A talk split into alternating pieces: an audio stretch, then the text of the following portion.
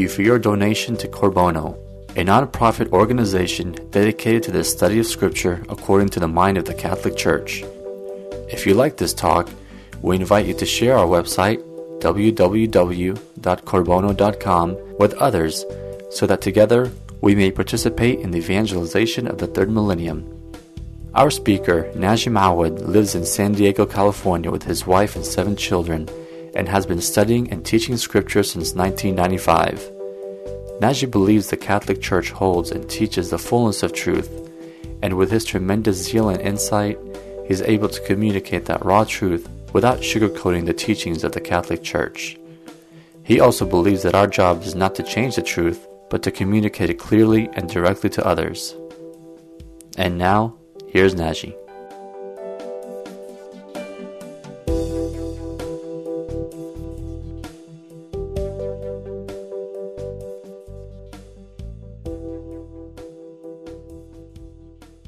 Welcome to this Bible study on the book of Deuteronomy. Um, for those of you who are uh, new, anybody new here that I, okay, welcome. This is a uh, Bible study that is the culmination of a number of years on the Pentateuch in preparation for the Gospel of St. Luke because there is no true understanding of the New Testament without the Old Testament. And while we have not certainly covered all of the Old Testament, we have covered one of the most important part, which is the Pentateuch, and that is Genesis, Exodus, Numbers, um, Leviticus, and Deuteronomy. So we're coming up to the end of that cycle. So last week we started with the um, with the prologue, um, with the in, in, um, overview, and maybe we should uh, actually go over this uh, sheet so you could get situated and understand how we're going to approach this, uh, this study out here.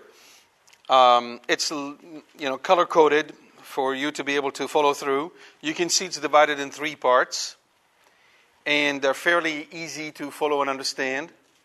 Part one is the uh, overview and the prologue, which we're going to cover tonight. Part two is really the bulk of the study, which is the second discourse of Moses uh, that will carry us from chapter 4 all the way through chapter 28. And then part 3 is the closing discourse and the poem of Moses. So fundamentally, Deuteronomy is Moses' commentary on not Leviticus, but on all that had transpired in the 40 years in the desert since he led the Egyptians out of um, I'm sorry, since he led, he led the, uh, uh, the Israelites out of Egypt. This is a very important element to keep in mind. It is Moses' commentary, and obviously the Holy Spirit is speaking through him because this is an inspired book. Why is that important? Because here is a man, this is a holy man. We know from the transfiguration of our Lord that Moses is in heaven, if from, from nothing else. In fact, we also know from the letter of St. Jude that the devil and St. Michael contended over the body of Moses. We know he is in heaven. Here's a man who was transformed and shaped by those events, who walked with God, and who is giving us a commentary on this journey. Do you think we can learn something from him? So, if nothing else, if we were to apply the moral reading of Scripture, which we're going to do tonight, that is, look at Deuteronomy not necessarily as the walk of the Israelites in the wilderness, rather, look at the wilderness as your own life. And the Israelites as being your soul. And Moses as being the voice of the Holy Spirit. And now apply that to you. If you were to do just that, you would see that it will help you situate yourself vis a vis God. This is a man who knows human nature. This is a man who's seen it all. This is a man filled with the Holy Spirit.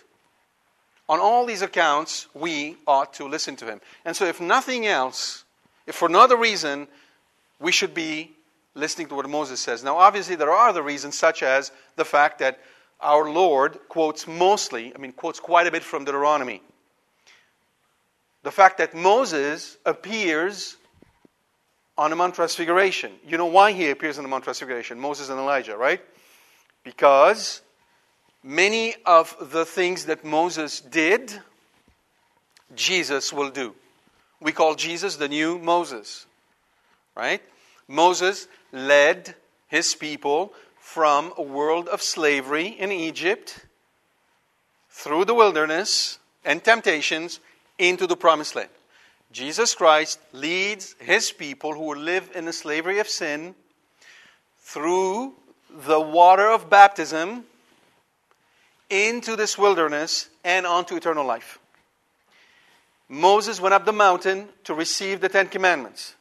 Jesus went up the mountain to proclaim the Beatitudes. Moses established the priesthood. Jesus established the priesthood. Moses fed people manna. Jesus Christ feeds us himself, the Eucharist. Moses struck the rock and brought forth water. Jesus says, I am the living water. Moses was the intermediary between Israel and God. Jesus Christ is the supreme intercessor for us before God. And on and on it goes. So, for no, if, if nothing else, if you set aside the moral reading and you look at Christ, looking at Moses helps you understand Christ. Why? Because Moses is a man. And oftentimes, for us, it's a lot easier to understand another man than it is to understand God. So, those are the reasons why we are spending time on the book of Deuteronomy.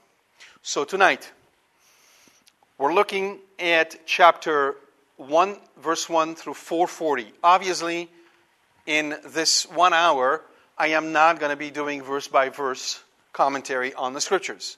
I don't even, even have time to read to you the verses. So, I hope that you keep this agenda that I passed on with you and that you use it to read the texts that are marked for the next lecture before you come so that you be acquainted with the text we're going to be studying. That is important. The other thing I will again reiterate I strongly suggest you take notes because it doesn't register. I'm going to speak an hour, you're probably going to remember three minutes of everything I'm going to say. Our brains are not able to absorb in one shot everything we hear. Taking notes, going back and looking at them will help you really reap the fruits of the, the time you're spending here. All right. Now, in the beginning of chapter 1, Moses speaks of the Torah, that law, as the teaching. He's imparting a teaching on the Israelites. That is important because from the get go, his perspective is that this Torah, which is given in Leviticus, mainly, in the main, in Numbers, and to which he's going to add, is a set of rules that cover civil and ritual procedures. It's a rule of life that is giving the, that, that the Israelites received. It is also good for, pro, for prophecy, for teaching, and for reproof. It has a moral exhortation live right, live a good life according to God's law. And it has a didactic narrative. The purpose of it is to help them understand. You will see, if you read Deuteronomy, Moses repeats himself. When it comes to the exhortation, obey the Lord. Doesn't say it once, doesn't say it twice, This is three times. He repeats it. Why? Because he knows that we forget. This is something he learned out of his own experience. People forget. So he repeats it. Teaching is probably one of the better way of characterizing Deuteronomy. But not as in scholarly teaching, not as the way you would study mathematics. This is imparting wisdom. And in fact, there are a number of echoes with the book of wisdom between Deuteronomy and the book of wisdom, which are important. So, Leviticus was the book of the law and the book of worship and the book of civil law. Leviticus is the book in which God is instructing the Jews on how to worship, how to treat one another, how to live, how to be people of God. It's a book of instruction. Deuteronomy now takes these laws 40 years later, right before the Israelites are about to enter the Holy Land, the Promised Land, to conquer it, and turns it into a teaching, a teaching of a lived teaching of that law. How do you take all that that you learned in Leviticus and now turn it into something you're going to live by? That's what he's trying to do here. It is therefore instruction par excellence. Those of you are teachers, any teachers here? Okay. It is very illuminating to read the book of Deuteronomy from a teacher standpoint because you have a supreme teacher speaking. And if there's one thing you will notice about him, there is no gray in the teaching. He doesn't leave you in any kind of ambiguity over what to do, what not to do. He's clear. Another important element Deuteronomy is not a comprehensive commentary on Leviticus. Moses does not take all the laws in Leviticus and goes to them systematically, trying to comment them out. He doesn't do that. He's got something in mind. There's something driving him. What do you think this is? What do you think is driving Moses? Think about his own life. Don't think of Moses now as the leader of Israel. Think of Moses as the man, reflecting as he speaks to the Israelites about his own life. Because God told him, You're not to cross. You're not going to go into the promised land. He knows he's at the end of his life. God told him, You're going to die here. So, this is a man who's also reflecting on his life. How did his life start? Where was he when he started his life? He was a prince in Egypt. He was the son of Pharaoh, adopted. He was separated from his kinsmen. Then he became a murderer. He killed a man out of anger. And then he became a fugitive. He ran away. And then he found himself a posh life, really comfortable. And God came to annoy him. No, no, no, don't send me. Find somebody else. I have nothing to do with these people. Selfish. And then God took him and transformed him into a saint. So, even if he was to reflect on his own life, how would you characterize broadly his life? You can see there are really two pains, and they're very clear. One, where Moses was living aside, apart from God, and another, that he was living with God. What was he doing in the first one? He was what? Yeah, you can almost use the words of St. Paul here. You can see echoes of the life of St. Paul. St. Paul follows, followed the same track. St. Augustine, the same track, right? And so, the key word in all of Deuteronomy, from a teaching standpoint, is obedience. Moses insists on obedience more on anything else. Obedience. And we're going to see why. So, the, these four chapters divide into two clear sections. The first one is a retrospective on the 40 years sojourn in the wilderness, ranging from chapter 1, verse 6 through 329. Almost three chapters, a retrospective on what had transpired during these years in the wilderness. Selective retrospective. He doesn't cover everything. He's focused on specific events because he has something in mind that he wants to cover. Let's see what that is. First, he starts from Horeb. Where is Horeb and why is Horeb important? Horeb is the mountain of God. It is the mountain where Moses received the Ten Commandments, where he received the instructions on building the temple. It is a central event in his life and in the life of Israel. What happened around that? What happened when he received the Ten Commandments? What did the Israelites do? The golden calf. Right? They rebelled against God, built their own golden calf, and worshipped it, and had an orgy as a result of that right when Moses was receiving the Ten Commandments. So it is a very important event in the life of Israel. From there, all the way through the years of wilderness until now, that's the focus of that first section. All the details that Moses bring about serve to illustrate two principles, two opposite principles. And it's really simple. You can see Moses the teacher one idea at a time. Doesn't go about telling them three different things, just one idea, one. Here it is. Mistrusting, you might write that down. Mistrusting and disobeying God lead to disaster. Mistrusting and disobeying God lead to disaster.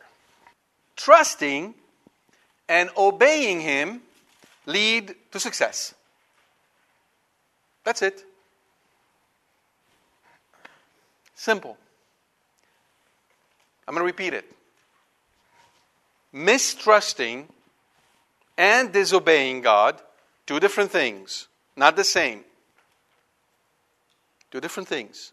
If you mistrust and disobey, it leads to disaster. Disaster. Oh, disaster. disaster. Yes, absolutely. Lead to disaster. Trusting and obeying, two different things. Not just one, not the other, both. We're going to talk about that in a minute. Lead to success. So, Moses brings about a series of events that the Israelites went through to bring that point home. He's going to show them that that's what happened. He's going to show them that's what happened. Now, before we go into the details of this, I want you to stop for a moment. And I want all of us to reflect on this, these two simple principles as they relate to our own life. And perhaps we might want to consider these four questions as part of a daily examination of conscience. And if we're not doing a daily examination of conscience, if we're not taking five minutes during our day to look at what happened during this day, perhaps we might want to consider starting that. Here are, here are the questions Have I trusted God today? Have I trusted God today? And if so, when? Be specific. Be specific, Bob. Be specific. And so, when? Have I obeyed God today? And if so, when? Have I mistrusted God today? And if so, when? Have I disobeyed God today? And if so, when? Four simple questions. It shouldn't take us 20 minutes of torture to answer those questions. It should take us about five minutes. This is not about racking our brains. It's just about standing and looking at our day to day. In fact, tell you what, why don't we do, just do, do this right now? Just want you to close your eyes, put your pen down, close your eyes. Close your eyes. Just close your eyes. I'm going to show you how we do examination of conscience. Close your eyes. Here's how you start My dear guardian angel, I ask you to illuminate my mind and my heart so that I may see myself as God sees me, according to his holy will. Please show me what I've done right and where I need to improve for his greater, greater glory. That's it. You start right there. You invoke your guardian angel to help you. He's going to illuminate your mind because that's one of the key functions that the angel rejoices in doing, being able to help you examine yourself. Now, have I trusted God today in everything I've done? How would you know that? Well, let your guardian angel help you. But there are situations where you anxious. Was I anxious at one moment or another? Was my soul disturbed? Have I allowed fantasies, bad thoughts about what could happen and not happen to enter my mind? Have I entertained them? Was I scared of, of some imaginary threat? What, was I given a task I did not like today? And did I understand that this was God's will for me? Was I pleasant with all those who were around me? Was I angry? Did I snap at somebody? That's it. You can open your eyes now. We've just done an examination of conscience. Doesn't take very long, but it's the beginning, it's the seed. It helps you see this. If you do that every day, if we do that every day, we're at least going to standing before God and saying, I want to be your son. I want to be your daughter. Help me. God always responds to this kind of prayer. You will never, ever be rejected if you go before God and sincerely ask Him to help you improve your life, your spiritual life. Now, trust and obedience are not the same thing. I can trust you to drive my car. I can trust you with my finances.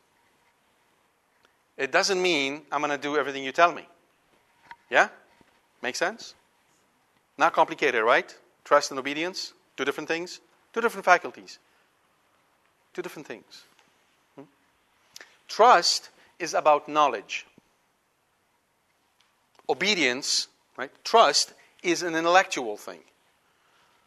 I trust you because I know you. To the degree that I know you, I'm willing to trust you. It's an intellectual faculty. That's what's being exercised in us. Yes? Obedience is which faculty? The will. Bingo. The will. The intellect and the will, two different faculties. Both must be exercised in order for us to live a proper life before God. Now, when we have a disordered life, these two faculties are not always in harmony. They can be fighting each other. I might trust you, I don't want to obey you. Right? Or I may, I may obey you out of fear, but I don't trust you. Yeah? So that might be the case because we're human beings and we're broken and we're sinful. But now we're talking about God. If I'm obeying God without knowing Him, trust, I'm just being fearful. If I trust Him, but I don't obey Him, I'm being lazy. You see that? So, here's a simple conclusion of all of this trust and obedience do not come naturally to us, they require training. So, they require training. You see that? You see that? They require training. We're so willing to be mistrustful. We're really good at criticizing people. The critical thinking in us is incredibly powerful, all of us. Oh, so and so did so and so. Did you see what so and so did? We're really good at that, right?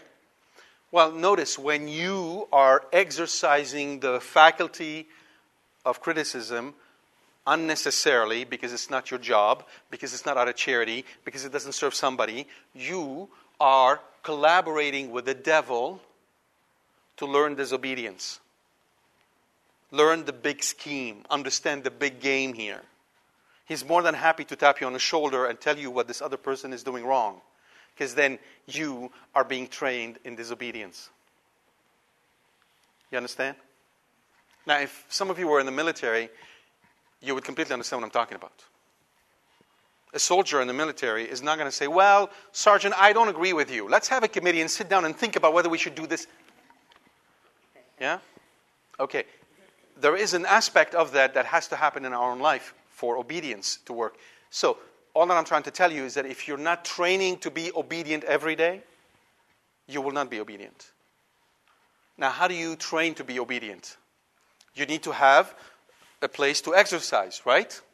You have to exercise. Can you create that? People who are in religious orders have spiritual directors who train them. Most of us, lay folks, are not in religious order. So, how do we get trained in obedience? What do we have to do? We have to ask the good Lord to send us situations that require obedience. Right? That's how it happens. So if you're willing to obey and if you're willing to trust, not enough to say passively, yeah, yeah, I'll trust and obey. You need to be trained. You have to recognize, I don't know how to do that. So therefore, you and I need to be trained. So hence, we have to be put in situations that require obedience, that require trust. So God sends those situations to us. And what do we do usually? Did you see what? We miss the gift we don't pay attention. God is talking to me in a situation like this. Because I'm not in conversation with Him. It's all about me. I'm talking to me. And the devil pats us on the shoulder and would say, Good job, son. Keep at it. Understand the big game. Understand the strategy so you know how to win this war. It's a battle, it's a spiritual battle you're engaging in. Trust and obedience do not come easy, they require training. Especially if some of you, especially you men who have your own businesses, you men who have your own businesses, or you're in position of power and authority, your soul is in danger, is in a daily danger. Because you have nobody to give you orders. You're used to give orders. How are you going to learn to obey? Who's going to teach you? Your wife, wonderful. Yeah. So you know the, this is the blessing of marriage. Your wife, yes, or your children, or people around you, or your parents. But be aware that when you are in position of power, if you sought that power, your soul is rebellious to obedience. You need to know yourself so you may know God. St. Augustine. Yes? All of us.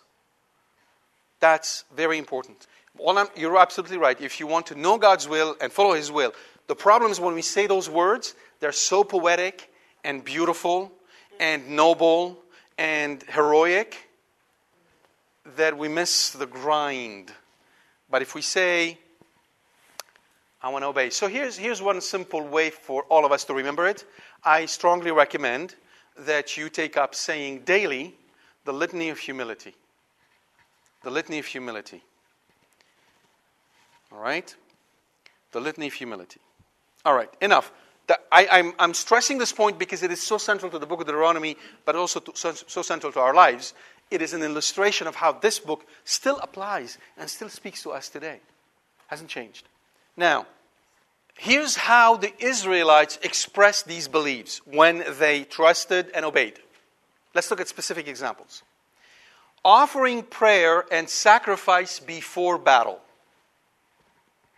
offering prayer and sacrifice before battle. Those prayers and sacrifices were meant to express Israel's obedience to God.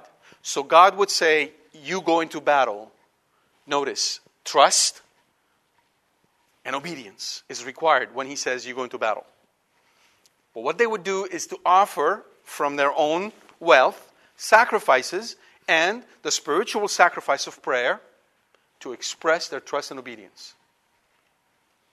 Okay, how many of us think of our daily battles in those terms? By carrying the ark and sacred vessels into battle.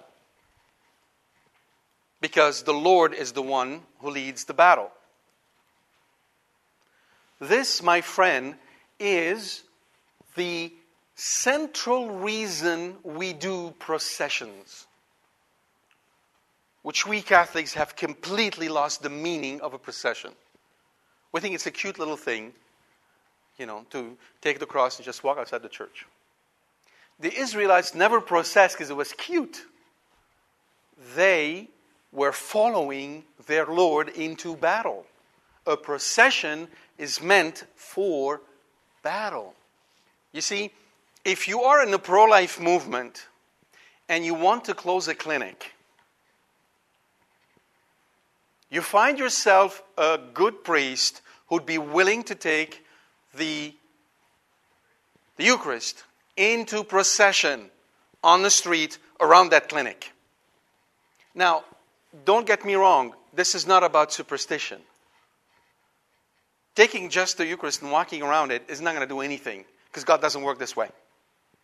It's about faith, trust, and obedience. But we have lost quite a bit of that trust and obedience. That's what they did. So it's manifest, it's visual, it is present. You can see somebody trusting and obeying. It's not the little secret thing only, it has a certain presence. And we're called to do that by sounding trumpets to be remembered before the Lord. And then the camp had to be kept fit for God's presence by avoiding all forms of impurity and defilement. You could not have anything that would defile the camp, and we've done a long study, a lengthy study in Leviticus where we talked about that. Translation you guard your soul. You want to trust? You want to obey? Guard your soul. What does that mean? No improper language. You do not watch improper shows. We do not spend time, we do not waste our time needlessly. We're careful with whom we associate.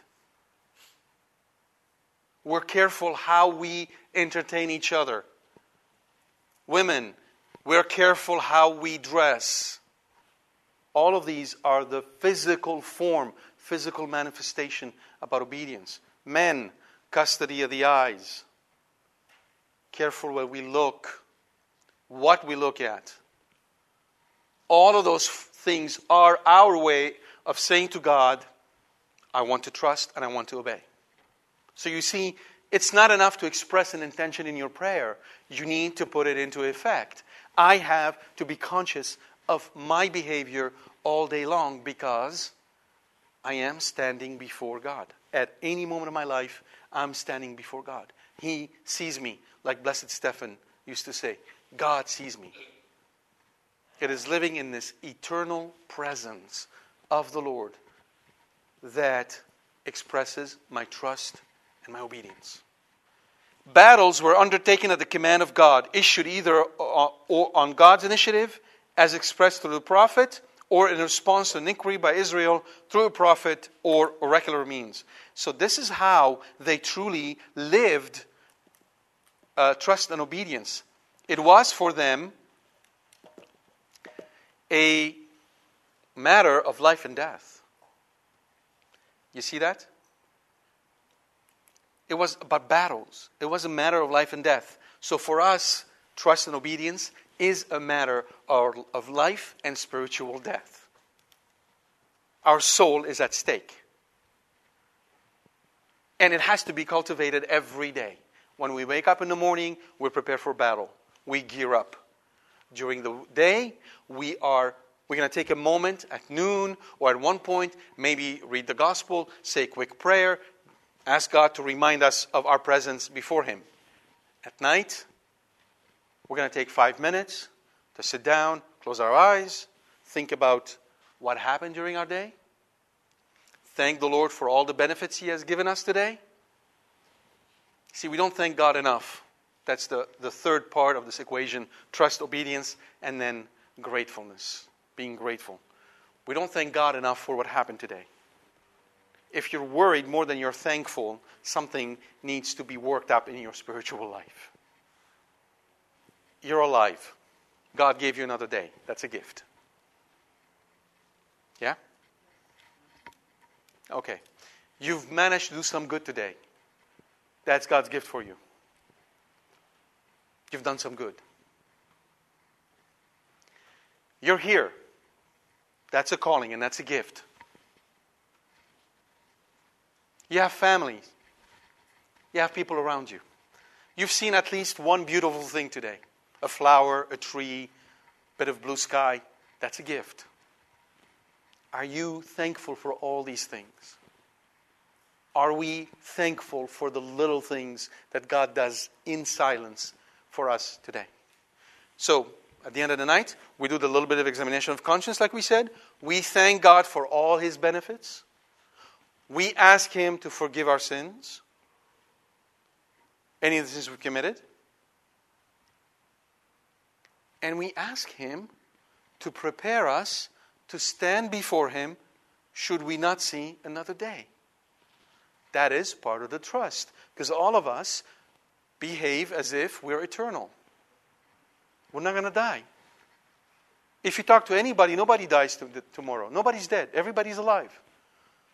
But we know reality is otherwise. And we're always acting surprised when somebody died. It surprised us as if it's not going to happen. We're all going to die. There was a man, I think St. Teresa of Avila, um, would uh, brought this up, where he would have his tombstone in front of his bed, and he would have on one side he would have his name John Doe, born such and such a date, and every night he'd take a little piece of paper and he would write that day, died on, put it there,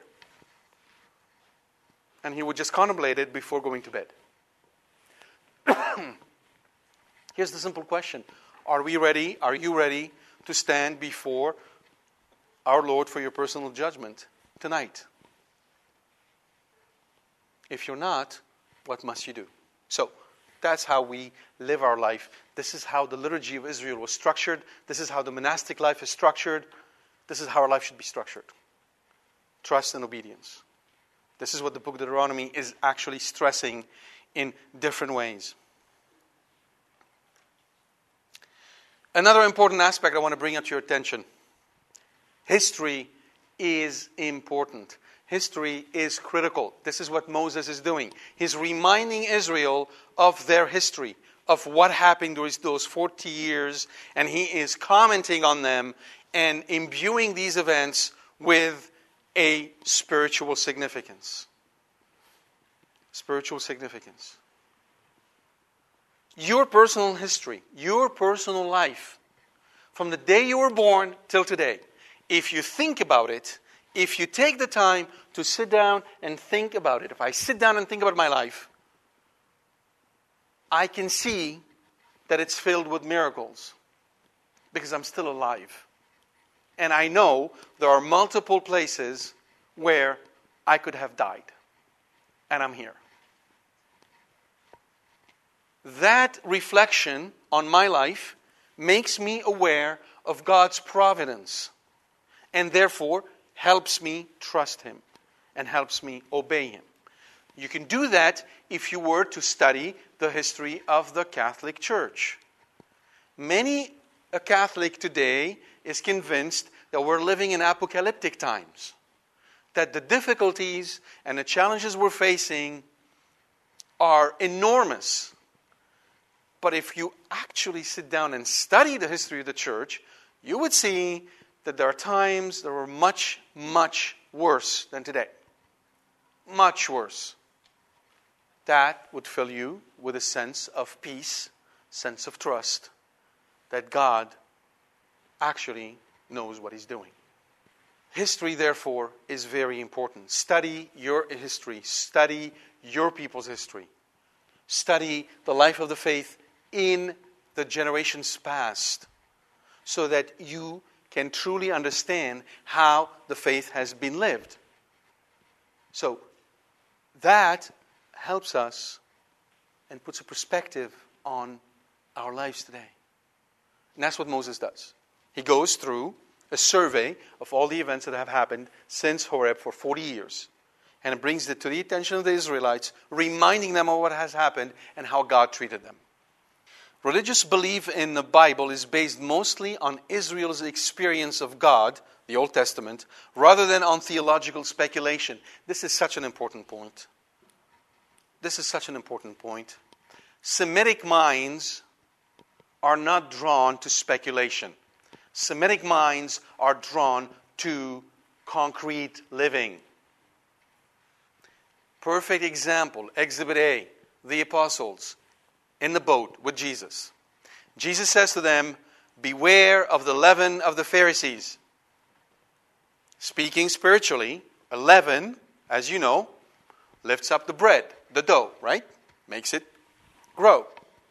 Therefore, if the leaven is bad, it can poison the whole dough, and what you have is poisoned bread. That's what he's telling them. But you notice he's using an image here, a metaphor. How do the disciples receive that? St. Mark, the Gospel of St. Mark. They looked at each other and they said, We have no bread. Concrete. St. Thomas. Oh, we have seen the Lord is risen. Unless I put my finger in his hand and my I will not. You, you understand? Therefore, it's a mistake to um, it's a mistake to treat the Bible as a book which is important in and of itself, separate from the whole historical dimension in which the Bible was written. It's the lived experience in the Bible, enlightened by the Holy Spirit, that teaches us what we need to learn. They believed because they saw, and their belief was experiential, it was based on praxis. And so must our belief be. So here's another question Do you understand God's life in God's work in your life? Do you see how God is working in your life? Do you understand what God is doing today in your life? Do I take time to sit down and think and say, this is, those events have happened and this is why? God wants to teach us, therefore, He wants to illuminate our intellect. If we sit and reflect, God eventually shows us the meaning of our life. And our life has a lot of meaning because God does not create trash.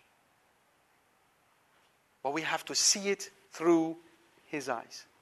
A good movie that you may want to watch, exercise caution if you want to let children 13 and younger to see it, but it's a very good movie to watch from that perspective. The movie is titled The Five People You Meet in Heaven. So the notion of heaven is not proper, but nevertheless, it has a profound reflection on the meaning of life.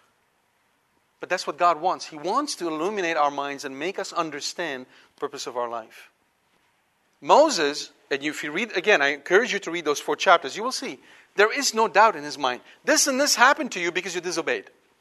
Simple as that. Notice how far we've drifted from this. If I happen to meet a couple who are contracepting, I know that they are going to have rebellious children. They have rebellious children and teenagers because they've contracepted. If I meet a man who's a workaholic, I know his children are going to disrespect him. Well, that doesn't take a prophetic mind to think, think this way. But he's not going to gain, he's not going to receive that privilege of being respected by his children. He's a workaholic. He's going to lose this disrespect and probably end up dying alone because he's a workaholic. If you do this, this will happen. If then else. God doesn't complicate things for us. We cover them up. Because we don't want to disobey, we don't want to obey, and we don't want to trust. So we come up with excuses. But it's not that complicated. It's not that complicated. I'm going to say something to you that is very controversial. You won't hear it said out there. But I am from the Middle East. I can speak for the Middle East. If today the Christians in the Middle East are being hit hard, it is because of their sin. Period. We're not willing to say that. We're all innocent. No, no, no. No, no, no. It's not about what we do to others. It's about what we didn't do before God. When we contracepted, when we didn't have children as we should have, when we didn't trust in Him, when we went after money and greed and wanted to imitate the nations and become like them and abandoned the covenant, that's when God comes after us. Why? Because we are His people and He's a jealous God. That's exactly what Moses tells the Jews. By the way, this is Deuteronomy. I'm speaking out of this book. Now think about it for a second. If God treated Israel back then this way, Israel back then was His chosen people. That's how He treated them. Right? Moses told them, We sent 12, 12 um, scouts. They saw the land, they came back. God said, Go and conquer it. Right? They were supposed to spend only a couple of months in the wilderness. They were supposed to go and conquer the land. They refused. They were afraid. They were afraid. I mean, we can give them excuses. We can excuse them. They were afraid. We would be afraid too. Right? They were afraid. What did God do? You will stay here until all of you die except for two of them. And that's it Joshua and Caleb. That was it. That's how he treated them. Now think about it for a second. We receive the Eucharist, we have the Son of God in our midst. Should God expect less of us or more? My point is that we don't go through this reflection. We don't humble ourselves and say, okay, Lord, we have sinned before you and before, before our brothers and sisters. Please forgive our sins. We're more afraid of the Muslims than we are of God. We fear the Muslims more than we trust God. That's it. That's it. God doesn't expect us just to be kind and good to others. He didn't have to have his son die on the cross for that. Jews are good and kind to others. Muslim can be good and kind to others. Hebrews, I mean, um, um, uh, atheists can be good. But that's not the. He expected us to be Saints. Saints. We busied ourselves becoming doctors and lawyers and went after money. There's nothing wrong with being doctor and lawyer, by the way. I'm not. I'm just mentioning those two because they're very common among our kin, right? And went after money. There's nothing wrong with doing this, but we forgot what we were supposed to do, who we are. So God nudges us. Says, okay, you want the nations? To the nations you, you shall go. So we are in exile. Why do you think we're in exile? What is exile? Read Deuteronomy. It's a curse. Exile is a curse by God. But we don't want to look at it this way, right? Because obviously none of us deserve that. Now, don't get me wrong. I am not. Um, I am not singling out people from the Middle East. Right? I'm highlighting that point to bring about the importance of trust and obedience. That just as when we are disobedient and we don't take holiness seriously, God will punish us. But when we turn around and we humble ourselves and we say we're sorry, He covers us with graces a thousandfold more. That's how He is. That's what Moses says in those four chapters. He reviews the relation between God and Israel in the recent past, parallels similar historical surveys at the beginning of treaties between suzerain vassal states in the ancient Near East. This is really an important aspect. In the Near East, when a king would come and conquer a city or a little kingdom, he'd make the king of that city or kingdom his suzerain, a vassal, somebody who obeys him. And then when they set up a treaty, that king, the king, the conquering king, king will come and will list all his victories the victories of that king and his conquest would be listed as a reminder to the one who has been conquered of how of the strength of that king. This is what Moses does. He essentially reminds them of everything that God did for them, then turns around and remind them how they responded. Yeah? If we take that into our own lives, we kind of remind ourselves what God did for us how we responded. That opens our hearts to contrition makes us more thirsty for confession, which is so necessary for our daily life and helps us help us fulfill our destiny becoming saints. Hmm? without these things without these spiritual exercises that we do day in day out we're like living corpses. Our life has no meaning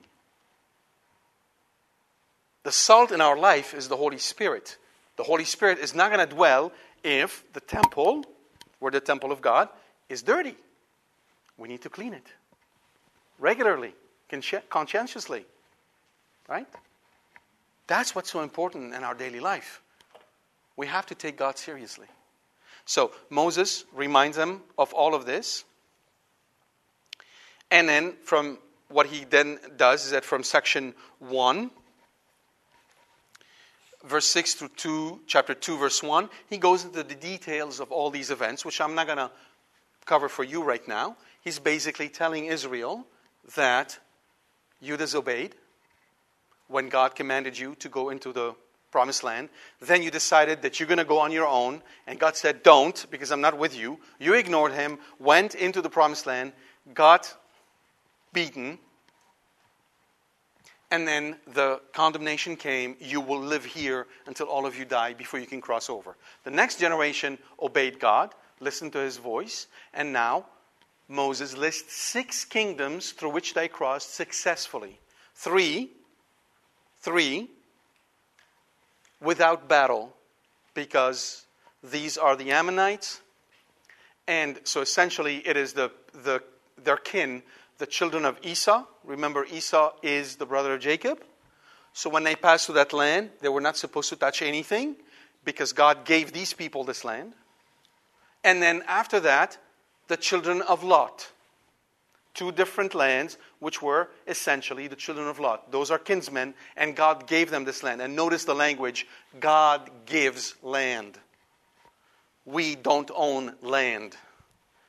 God gives it, God takes it according to his will. So, and then there were three other kings that they fought successfully and conquered them by God's command. Why? Because they trusted and they obeyed. Now, notice, when, when we say trust and obedience, we have to work. So, St. Augustine says, pray, pray as if everything depended on God. Pray as if everything depended on God. And work as if everything depended on you. Pray as if everything depended on God, and work as if everything depended on you. Okay? They had to do that as they crossed these lands. And Moses reminds them of that in this section because his intent in um, to teach them that there is a real importance in meditating on these events of the past and conforming your lives to God's will as events unfold. And then he switches his discourse in chapter 4 because he is inclined, he knows that people may not be inclined to obey but must be persuaded. Right? We're not inclined to obedience, we're inclined to disobedience because of original sin, because of our own desires. Right? He knows that as a good teacher. And so he reminds them of the following the laws are just. That's a hard one. The laws are just. God's laws are just. The, they secure God's closeness. He reminds them, reminds them that these laws make Israel unique and that observance will earn the admiration of others. Really interesting. Observance of these laws will earn the admiration of the others. Right? we, we all of us have a, we're all secret admirers of the Muslim when they take their little mat, whatever they are, get down on their knees and pray. We all have that kind of secret admiration for these people who are not afraid to display their obedience to God before men. We don't have to do what they're doing. Don't get me wrong. I'm not suggesting we do that. But what I'm suggesting is that when it comes to matters of principle, of faith, of morality, of the way you behave with others, you show forth the light of Christ that is within you. And people will be attracted to that, like kids to a good bread. The smell will attract them, and hopefully you can lead them into the church this way. Right? The laws have logical reasons. They are the will of the one true God and a prerequisite for well being. But above all, all of that, Moses reminds them of the most difficult aspect of obedience. You know what is the most difficult aspect of obedience? I'm going to close with that. What do you think the most difficult aspect of obedience is?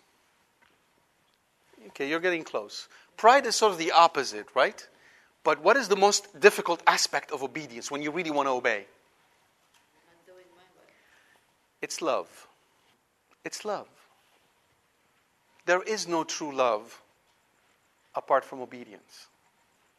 Look at the life of Jesus Christ. When he was in the Garden of Gethsemane, what did he say? Father, let this cup pass by me. He knew how hard this was. But not my will, but yours be done. He obeyed the will of his Father because of love.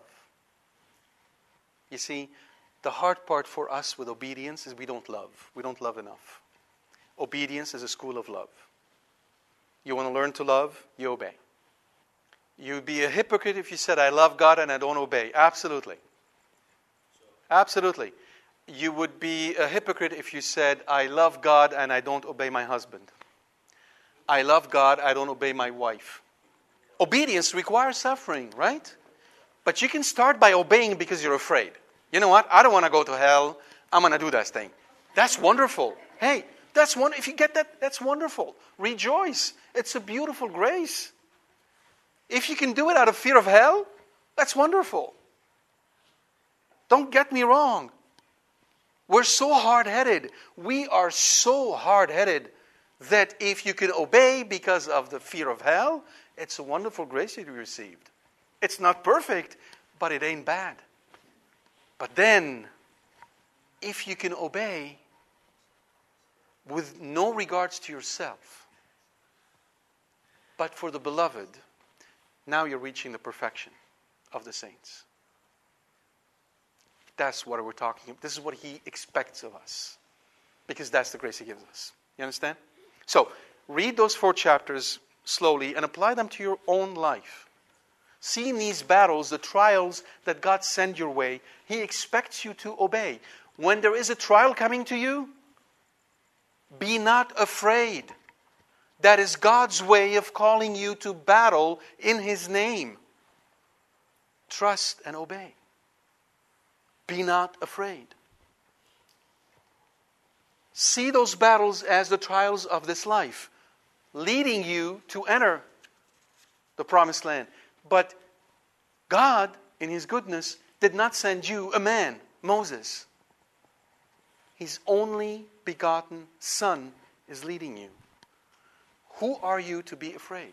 Who am I to be afraid? That's what God wants from us.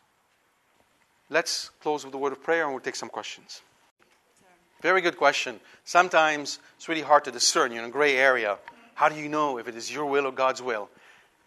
Whenever you're in a situation such as this one, I, I encourage you to reread the passage of Genesis where Jacob contended with the angel. He contended all night. That mysterious battle between Jacob and the angel is truly indicative of the kind of spiritual battle we must be willing to perform. Sometimes, and, and then so listen carefully what I'm going to say because it's a little complicated. Sometimes God wish for us to obey when we don't know.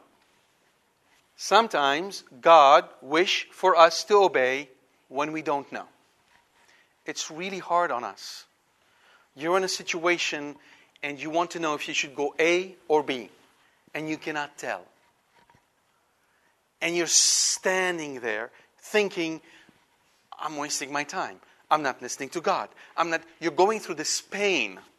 You're contending with God, and in doing so, you're showing Him a great obedience. Because you're willing to put up with the pain and not move away. Another really good place to meditate on is the Garden of Gethsemane when Jesus went to the apostles and asked them to stay awake and pray for me for an hour. They did not know, they did not understand, and they were really in distress, yet he demanded that of them without full explanation. Because they could not understand at this point what was what is coming the resurrection. Abraham between the time he had ishmael to the time that he had isaac 13 years went by without god talking to him. Could be years. Well uh, Yes, of course. I mean that any one of us who had was forced to leave his homeland, leave the place he lived and grew, to go to a different land is exile.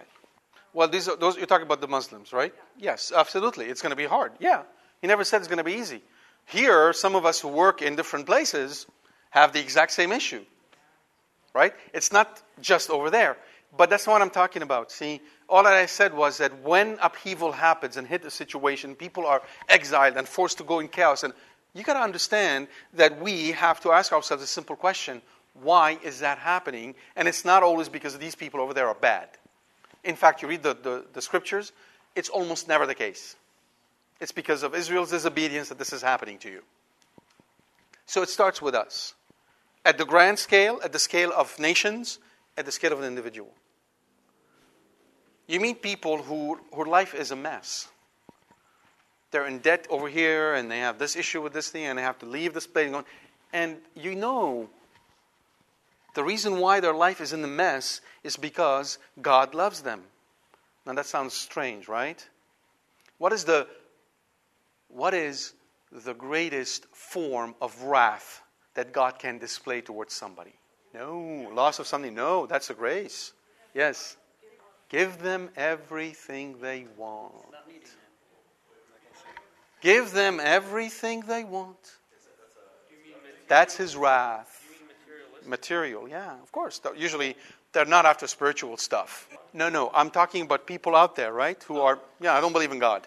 What is the greatest wrath that God can put on those people? Give them everything they want. So that they say, there is no God. I don't need God. Where do you think they're headed? No, the devil has no, no such power. We give too much credit to the devil. The devil has only one power he can suggest. That's all he can do. He can whisper in your ear. The devil cannot hear your thoughts. The devil cannot know what you're going to do. The devil cannot get you into hell. He has none of those powers. He can whisper. Absolutely, to get you to distrust God and all that. He can whisper, he can influence you. But that's it. Now, if you give somebody everything he needs, he's satisfied, he's content, he's got it all. What do, you, what, what do I need God for? Right? Give me government, a socialist government, that'll take care of my needs, take care of the old people, give us all pensions, like in Sweden, make our life materially really comfortable. I don't need God. I'm happy. Yeah? Remember, I mean, yeah, you're right. I'm happy. No, no, no. It's a good government as far as our standards are. The problem is, I am now turned the government into my God. The government gives me everything I need. I don't need God. Remember, when Jesus says wide and no, no, no. Wide, not narrow. Wide is the way that, and easy is the way that leads to perdition. When you hear those words, don't think a bunch of people in shackles and in walking on. No, no. Think a party, a carnival, a great fiesta, people partying their way into hell. Yeah. Then, narrow and difficult is the way. Then, what do you have? A guy who's kind of trying to climb these mountains and his hands are kind of bloody and, and he's all by himself and eating roots and, and whatever else he can. Right? Yeah, God's paradox. So, he sends difficulties your way, He loves you. Because that teaches you to depend on Him. He makes, He frustrates your desires. He loves you. Don't get too attached. You're going to leave all that behind. Yeah? He sends things to humble you. He loves you.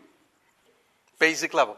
Totally. And that's because God's law permeates everything the physical, the spiritual, all dimensions of our lives. So, yes, indeed, when you see somebody gambling, when you see somebody going through difficulties, you can pinpoint those moments where that led him there, and sometimes you cannot even tell them because they cannot listen. Jesus said himself, You have eyes, you do not see, you have ears, you do not hear.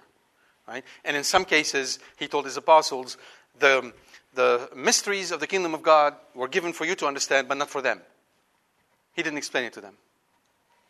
And that's because that's because it's all about love. You have to love Jesus. You have to be part of the family. You have to belong to Him. It's about love. So that's really important. This is part of Deuteronomy. In the wilderness, God was really hard on Israel. These people died in the wilderness. They couldn't even get into the Holy Land, couldn't get to the promised land, right?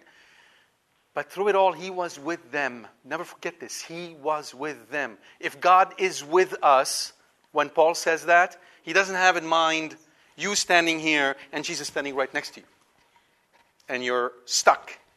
He has in mind the wilderness. God with us, Emmanuel. It's the walk in the desert. That's Emmanuel.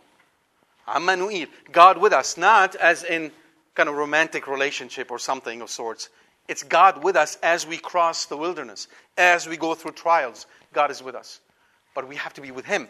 We have to have that relationship with Him and understand that through the difficulties and trials and miseries of life, God is giving us gifts. That's God's gifts for you. Uh, I need to read what the fathers have said.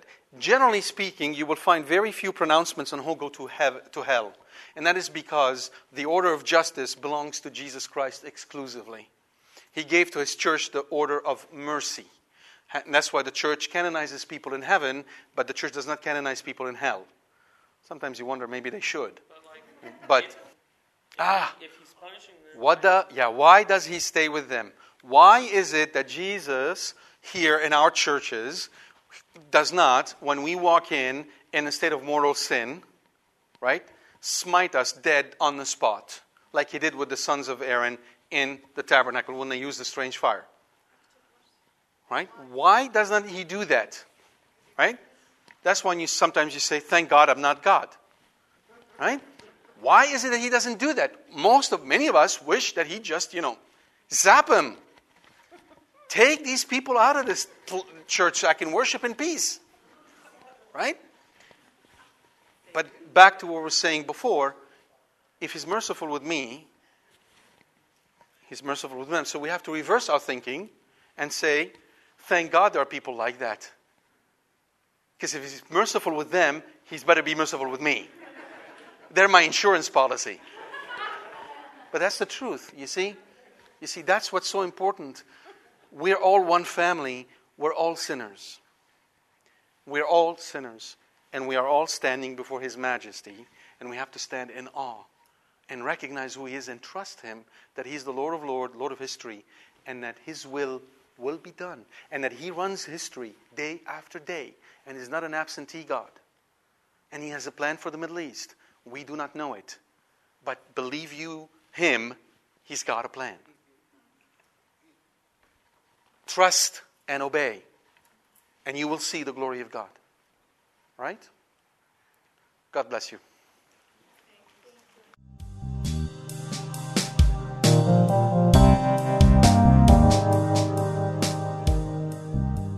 We hope you've enjoyed this talk from Qorbono. For more information about this and other talks, please visit our website at www.qorbono.com. Thank you, and God bless you.